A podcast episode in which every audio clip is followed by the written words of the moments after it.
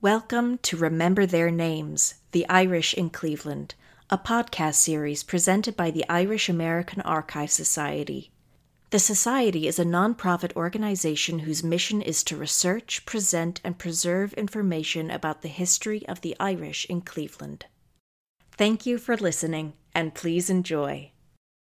Hello, I'm Margaret Lynch, Executive Director of the Irish American Archives Society. Welcome back to Remember Their Names.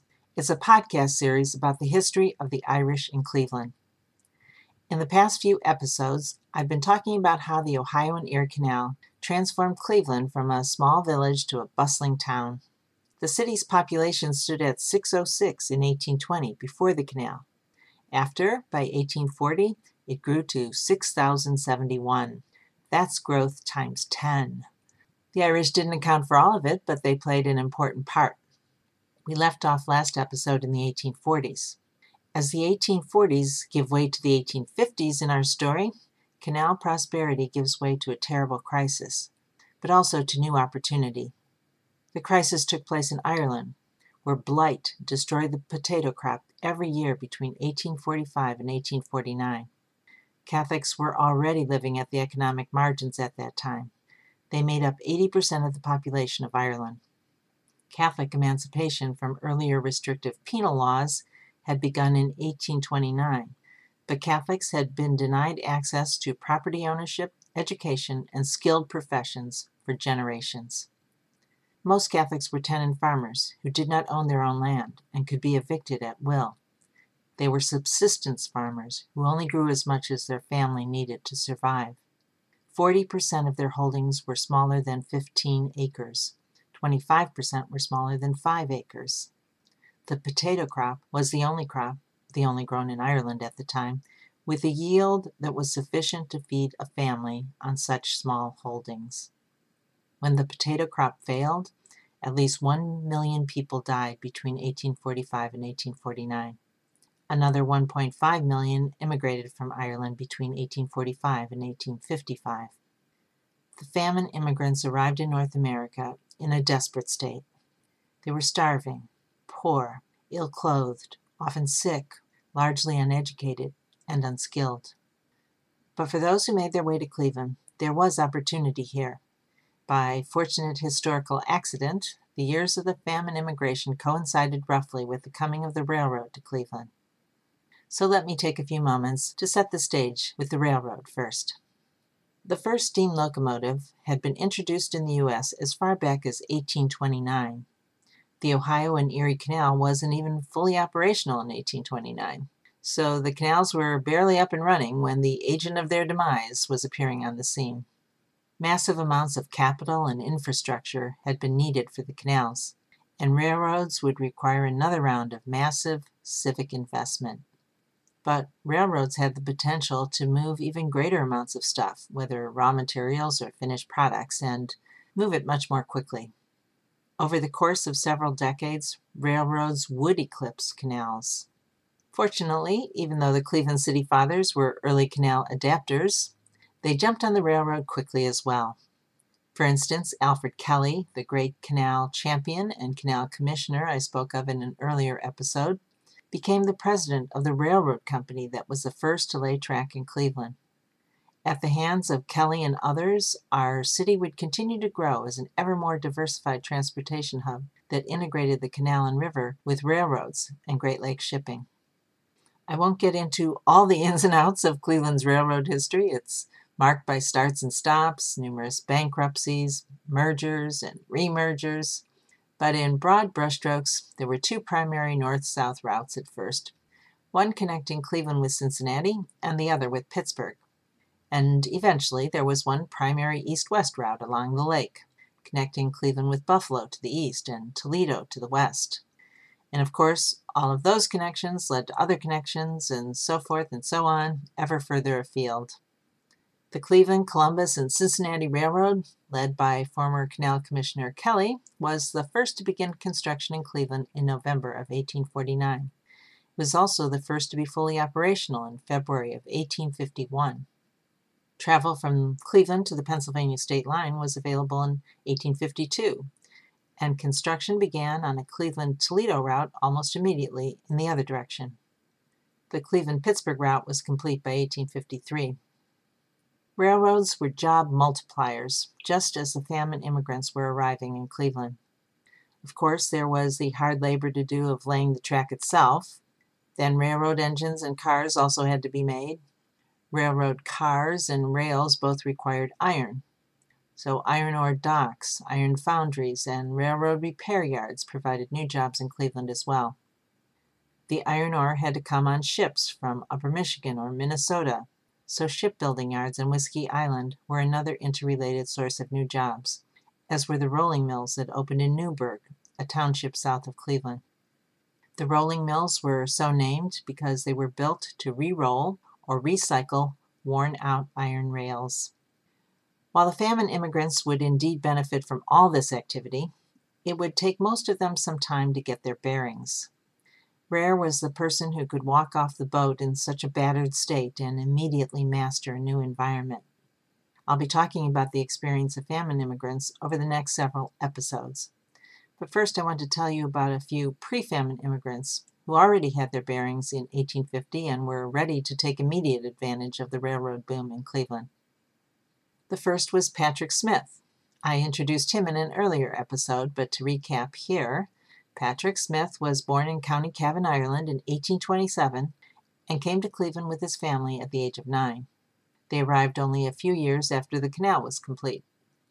The Smiths settled first in Newburgh, that township about seven miles south of Cleveland, which was along the canal route. Patrick Smith's father, John, was a teamster who undoubtedly hauled goods and materials to and from the canal barges young Patrick Smith found his calling in water commerce. He can be found at age 26 doing a dredging job at the mouth of the Cuyahoga River. He later developed a tugboat service and was called in his plain dealer obituary, and I quote, the biggest tugman in this city. He was also, in his day, one of the city's most prominent Irishmen, and his name will come up again in future podcast episodes. Although Patrick Smith came up in the canal economy, he also played a part in bringing the railroad to Cleveland. He wasn't a railroad magnate. The railroad owners and officers were all folks of English origin who had come to Cleveland from Connecticut or one of the other original colonies on the eastern seaboard. Canal Commissioner and Railroad President Alfred Kelly was a prime example.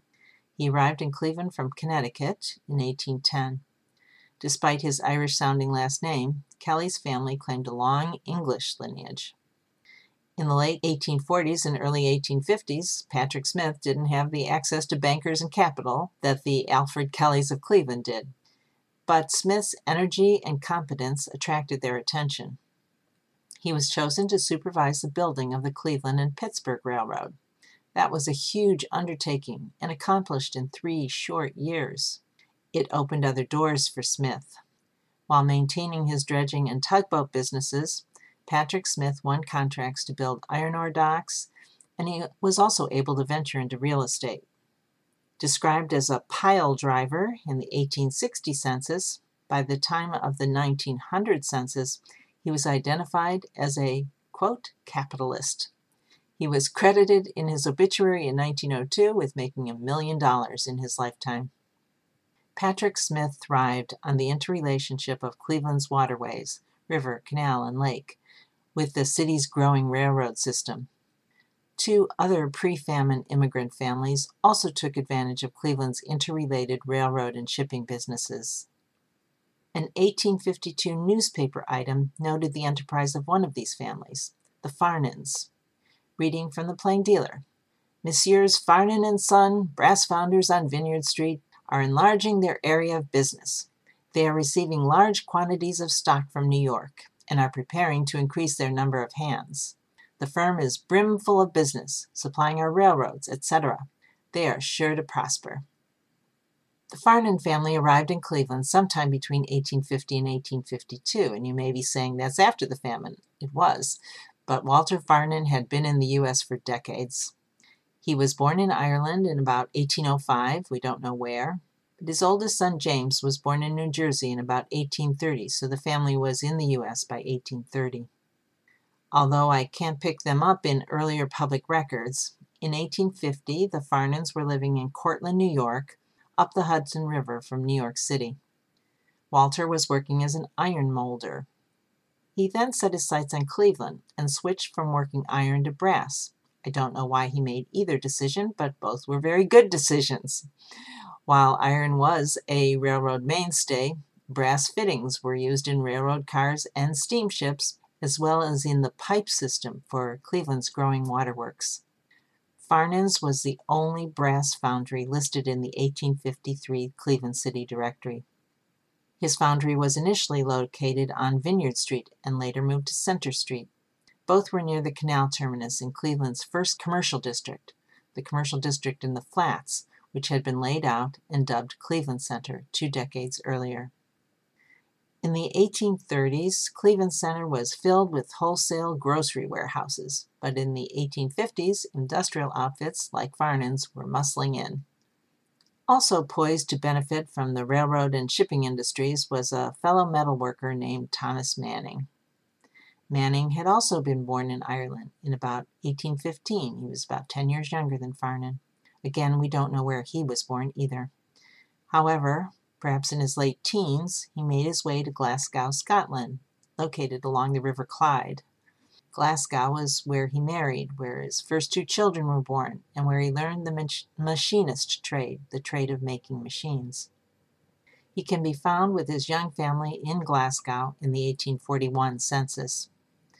At some point between 1844 and 1848, he and his family immigrated to Massachusetts, where three more children were born. He may have been a step ahead of the famine immigrants, or he may have been arriving in the U.S. at about the same time as the famine immigrants, but he had already left Ireland before the famine begun, and he already had a trade. By about 1850, the family was in Cleveland, where three more children were born. Thomas Manning found work as a machinist in Cleveland. And in 1857, the plain dealer noted that he was setting up his own shop for manufacturing steam engines.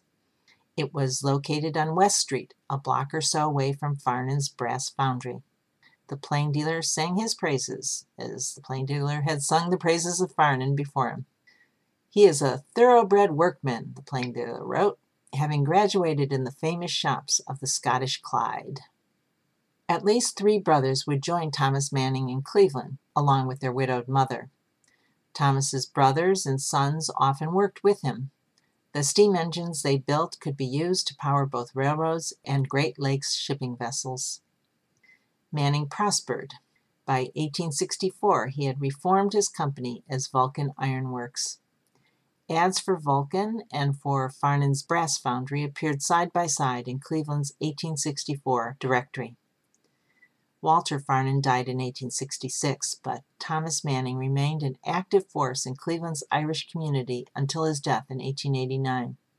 You'll hear Manning's name again in future podcasts. Patrick Smith, Walter Farnan, and Thomas Manning were already getting ahead in Cleveland in the 1850s. The three had interlocking business, social, and even family ties. All had work connected with railroad and shipping interests. Farnan and Manning coordinated business advertising. Farnan and Smith were both involved with Cleveland's Waterworks Committee. Smith and Manning were active leaders in the city's Irish organizations. And speaking of Irish organizations, by the way, Farnan's son James married the daughter of one of the grand marshals of Cleveland's first St. Patrick's Day parade, which had taken place in 1842. These folks were like Cleveland Irish royalty. So, where did Irish royalty live in Cleveland in the 1850s and 1860s? Patrick Smith's family had started out in Newburgh, and he migrated to Cleveland up Broadway Street. In 1861, he can be found on what was then called Pittsburgh Street, and that would be today's Broadway. But by 1867, Smith was living on Washington Street, across from St. Malachy's Church, on the west side of the river where he could be close to his business interests. In his obituary, it was reported, and I quote, Every night, just before retiring for the night, he would light his old lantern and quietly steal down to the creek to see if all was well with the tugs and boats in which he had an interest. While the business concerns of Farnan and Manning were also near the river, on the east bank of the river, Both men chose to live up from the river on its east side, near the new cathedral. St. John's was being built where it still stands at the corner of East Ninth and Superior when the Farnans and the Mannings arrived in Cleveland. It was dedicated in 1852. The Farnans lived on Walnut Street, a block south of Superior. The Mannings can be found early on at addresses north of the cathedral.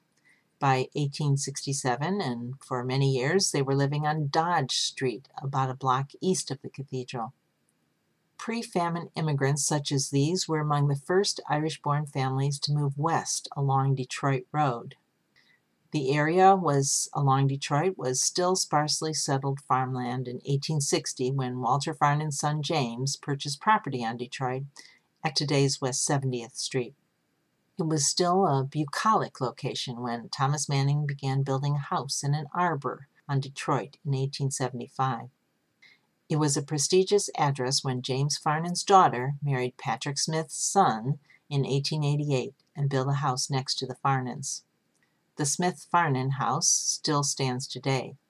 It's the Craciun Berry Funeral Home. The story of the Farnan house and how the Farnan women sustained the brass foundry business is a story for another day. But if you can't wait, local historian Jim Dubelko has written about it in an article, The House That Brass Built, on the website clevelandhistorical.org. I hope you'll remember the names of Patrick Smith, Thomas Manning, and the Farnans. They arrived early enough and were enterprising enough to find a secure place for themselves in Cleveland in the 1850s. I'm Margaret Lynch of the Irish American Archives Society. Thanks for listening and have a great day. You've been listening to Remember Their Names, The Irish in Cleveland, a podcast series presented by the Irish American Archives Society of Cleveland. Find out more about the Society or get in touch at irisharchives.org.